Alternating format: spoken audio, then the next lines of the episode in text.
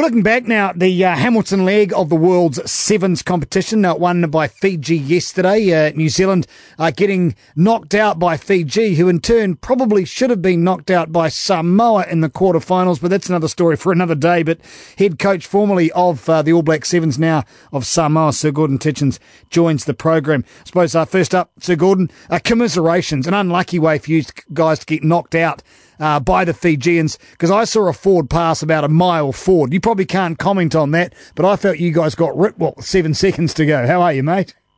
Yeah, good mate. Good. Yeah, I mean it's sevens rugby now, isn't it, Darcy? It's uh, it comes down to inches really, and and defining moments, and uh, that was one of those moments, I suppose. We had it there for the, the taking, I suppose, with about ten seconds to go, and and of course, um, there's only generally one team that can uh, duly get out of jail like that, and that's someone like Fiji, and uh, to run the length and score. And yeah, it was shattering at the time, and um, but you get over it, and then you move on. And and uh, what what the players got out of that particular game, certainly my team anyway, was a lot of self belief and uh, that they can get out and compete with the best, and and they were the best in the weekend because they went on to not only beat New Zealand but beat South Africa to, to win the final helter skelter into that game, wasn't it? The last couple of minutes, it was all over the show. You guys could have scored again. They could have scored. It got really quite, could you say, a shambles, Gordon, or not? Well, there was just defence. Our, our scrambling defence was, was unbelievable, really. And uh, I'd never seen my guys scramble back like that before and make some big tackles and, and win the contact, and certainly a,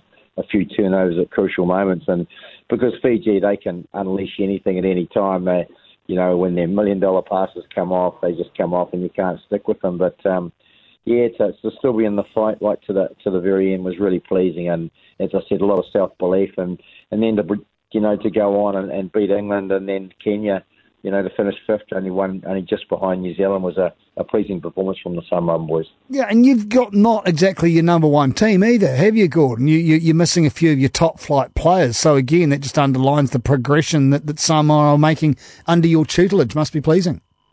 Yeah, yeah, it's pleasing. I'm trying to, to obviously build depth on the island, and, and of course, um, when you've got players out, and there's uh, we've got about five or six of the top players out at the moment with a number of injuries, and, and that's at set sevens now, though, and so then all of a sudden you you put in a position where you've got to try these other players and uh, and they perform for you, and then you start building depth, and uh, and that's the pleasing aspect of the weekend. And you know, I felt if had we beaten Fiji, I whether we would have got up for New Zealand. Um, you know, I, I certainly I'd like to be positive and say we would have done. You just don't know in the game of sevens, but um, you know they've got a lot of firepower, and uh, you know we might have used all everything we had in the tank against um, Fiji, but um, we bounced back to, to beat England with a you know after missing a couple of players from that game as well, and and then to, beat Kenya who'd beaten us in the very first game of the tournament uh, pretty closely in pool play. So you know that's Sevens rugby now. It's exciting, but uh, for a coach sometimes it's pretty uh, it's pretty tough. Oh, you're used to it now, Sir Gordon. You've been doing it long enough. Hey, to the tournament itself, because look, you've you've been I spent more time uh, in in Wellington than you probably care to remember at that tournament. You've watched it slowly leak away, the excitement, the, the fun police turning up. There's a whole lot of reasons as to why Wellington fell short. Hamilton, has it been revived? Have you seen enough in that particular event to suggest that it's got a future? Yeah, I certainly do. I, I certainly, um, you know, I know that from a player's perspective and management, uh, there's, there's three things generally that, that matter when you go to tournaments, and, and that's first and foremost that the food's good, and the food was outstanding. I mean, uh, uh, there's a, you know, we've got a certainly a great nutritionist on board with the New Zealand Rugby Union, and uh, she was part of that. You know, so that was outstanding. The food's good. The training facilities were fantastic, and and of course on on top of that we had great liaisons, and uh, they got those three right. And and you go to the ground, and it's probably one of the best grounds in New Zealand. It was magnificent. Uh, you know, the playing surfaces, along with some of the training venues as well. You know, magnificent, and and you can't ask for more than that. And and I think in the Hamilton Stadium what I found very, very good was how close the crowd was. You know, and I mean, there, there was quite a big crowd there. It looked probably sparse at times, but um, you know, when the finals games came on, and uh, you know, and the and the games, uh, especially the quarterfinals, were so so close.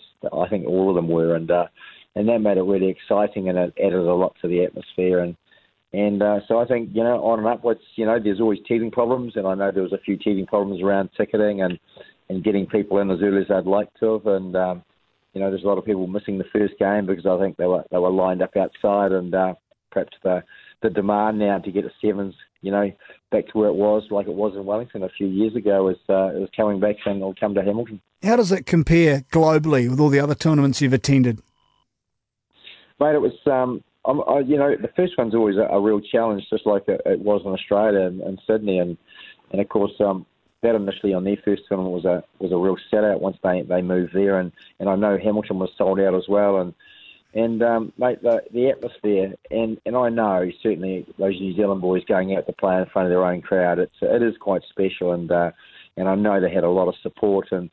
And um, you know it does. You know, it gives you an opportunity with your families, of course, and all the people that are close to you. And and of course, if you looked at the number of Fijians that were there, I mean, it looked like your one side was Fiji. I, between five thousand easily Fijians there. It was incredible, and and a lot of Samoan people because it's pretty close for those people to come not only from across the islands but also from from Auckland, where a lot of them are, are based. So, yeah, no, mate, I think it's got a, a future, and certainly for the next two or three years anyway. And uh, and I think it'll even get better next year. I thought it'd be a, a homish kind of tournament for, for the Samoan fans as well. Like you saw the Screeds that turned up for the Rugby League World Cup for the Tongans. You mentioned a lot of Fijians as well. Makes sense being close to big Pacific capital that is uh, Auckland. Well, what about uh, crowd control and the way they behaved? I mean, you were very close to them. Did you sense ma- yeah. many mongrels out there? Is everyone pretty well behaved, no, Gordon? No, I, mate, mate. Honestly, um, the crowd control, it, it, to me anyway, it, it looked pretty good, and. Um, now, what went on outside the grounds, I couldn't tell you. I, I don't know what town was like. I didn't venture into town. Oh, go on, Gordon. but I understand anyway, Darcy, that a, a few of the players did, and um, and we didn't hear anything. I didn't hear anything. Uh, so I, I'm saying, and nothing's hit the media yet. Anyway, so um, I'd say it's been a, a pretty good couple of nights in Hamilton, certainly for the people in Hamilton and also the businesses. I think they'll uh, reap the benefits of a of another tournament there next year as well. And uh, yourselves, you guys are all getting ready to roll. What's next on the agenda? You off to Vegas next, yeah? Yeah, we're off to Vegas, and um, you know we've um, there's obviously a lot of Samoans in Vegas, so we get a lot of support there. And but it's um, that's the next tournament, followed by Canada, and and then of course after that uh, is the big Hong Kong and then the Commonwealth Games. So she's big, you know, a big few weeks coming up, and and my boys are are flying back to the island today, this afternoon, and uh, have some time with their families because we did spend three weeks here in New Zealand. Uh, we spent 10 days in Mount Maunganui at a camp, and, and also we spent uh, another seven days at Ohope Beach at the camping ground there. So um, we've had a bit of time in New Zealand going through, obviously, working very, very hard, and uh, and I suppose that's why we uh, we got the results we did, particularly here in New Zealand. Does it burn a wee bit, Gordon, now that uh, the All Black Sevens have got a centralised program running out of the mount, something you always wanted? I don't want to comment on that, Darcy. Um, but yeah, I mean, um, mate, it had to come, didn't it? And um, you know, they've got a centralised program now. That's something that I was certainly harping on for for a number of years. But but when you know, what do you need a centralised program when you're winning, Darcy? so that was uh, and that, uh, that, that, was what it was before. But um, anyway, just uh, move on from that. And uh, it's great that it is centralised because look at Australia. I mean, they've been centralised now. They're into their fifth year, I think, and uh, they're a good side now. They're just improving all the time, and they're a tough team to beat. And they beat New Zealand for third, you know. And uh, and I know a number of their top players weren't in that particular team either, you know. So uh, they're building depth, and they built a lot of depth just on the weekend as well. Great stuff. Hey, always good to catch up. So good intentions. Thanks very much for your time. I'm sure we'll do it again throughout the rest of 2018. Go well, friend. Thanks for yours. Cheers, Dusty. Thank you.